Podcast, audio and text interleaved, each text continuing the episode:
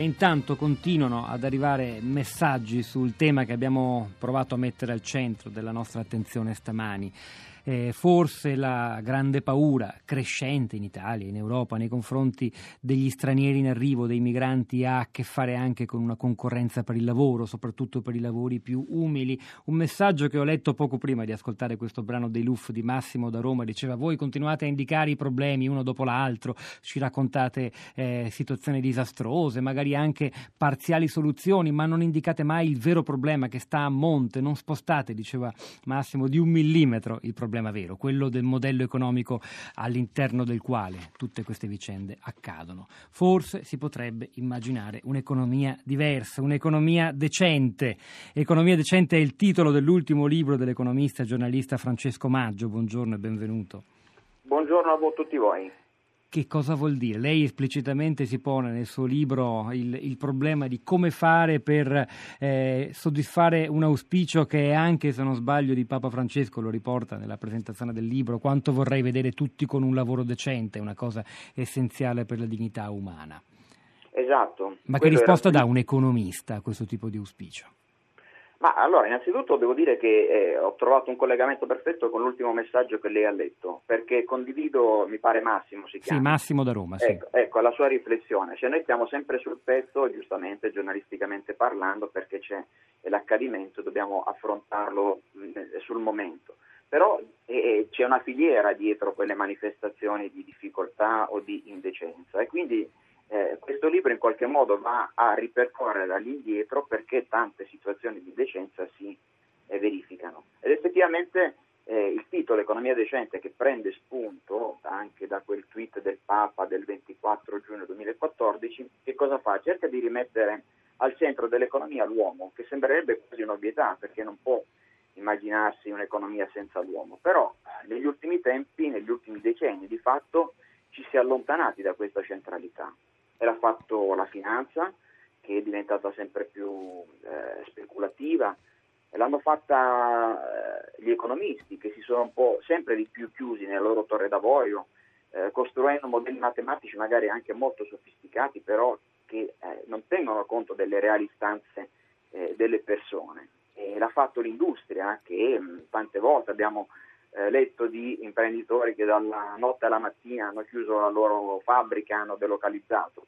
Allora, diciamo, economia decente è riportare al centro l'uomo e riportare al centro il lavoro perché è essenziale alla dignità umana. Però decente... mi perdoni Francesco Maggio, eh, guardi, lei ha citato, le è piaciuto il messaggio di Massimo da Roma, subito prima, sono uno sopra l'altro nella schermata del computer che ho di fronte, c'era un altro sms di Bruno da Como che diceva però per esempio questo tipo di sfruttamento in campo agricolo è forse inevitabile perché ormai è funzionale a tanti operatori del mercato eh, dell'agrobusiness italiano e internazionale internazionale. Se lo sfruttamento venisse meno, questi operatori, queste industrie fallirebbero, dice addirittura Bruno.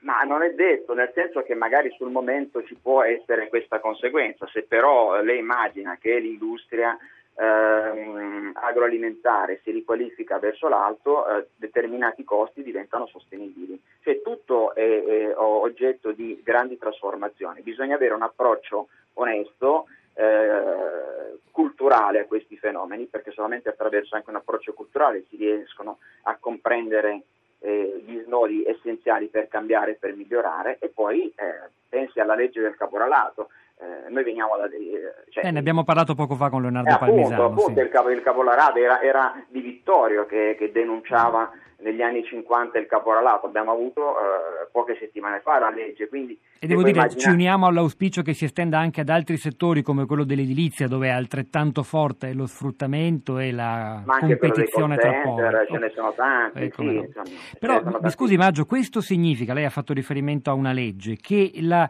correzione dell'economia, rendere l'economia da indecente a decente affinché la crescita non umili più le persone, come dice il sottotitolo del suo libro, è qualcosa che spetta innanzitutto alla politica?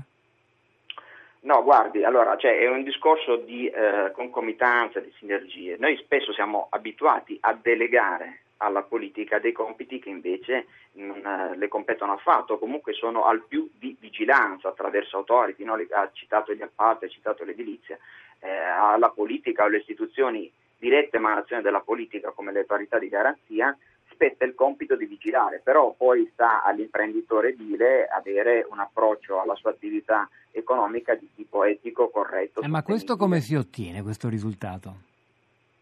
Guardi, eh, sono tanti come si ottiene. Perché è un cambio di comportamento, un cambio di mentalità diffuso. Esatto, innanzitutto c'è una componente, c'è più una domanda di eh, eh, decenza e qualificata da parte dei cittadini, tanto più chi offre è tenuto a seguirla. Facciamo un esempio più diretto, più prossimo, perché magari nella grande costruzione del grattacielo forse non è immediata, però eh, da molto tempo è entrata una componente etica anche nella scelta dell'abbigliamento. Allora, spinte in questa direzione, eh, inducono chi produce quel determinato tipo di bene a tener conto anche di queste istanze, anzi addirittura diventa un veicolo promozionale. Oppure pensi al caso dell'olio di palma, eh, da un po' di tempo si è battuto tanto su questo argomento, soprattutto non tanto in termini salutistici quanto di deforestazione, e oggi vediamo che grandi eh, colossi alimentari utilizzano l'assenza di olio di palma come veicolo di eh, promozione. Sono eh, dinamiche del, eh, del, capitalismo, anche se non mi piace usare questi grandi temi perché poi ci allontaniamo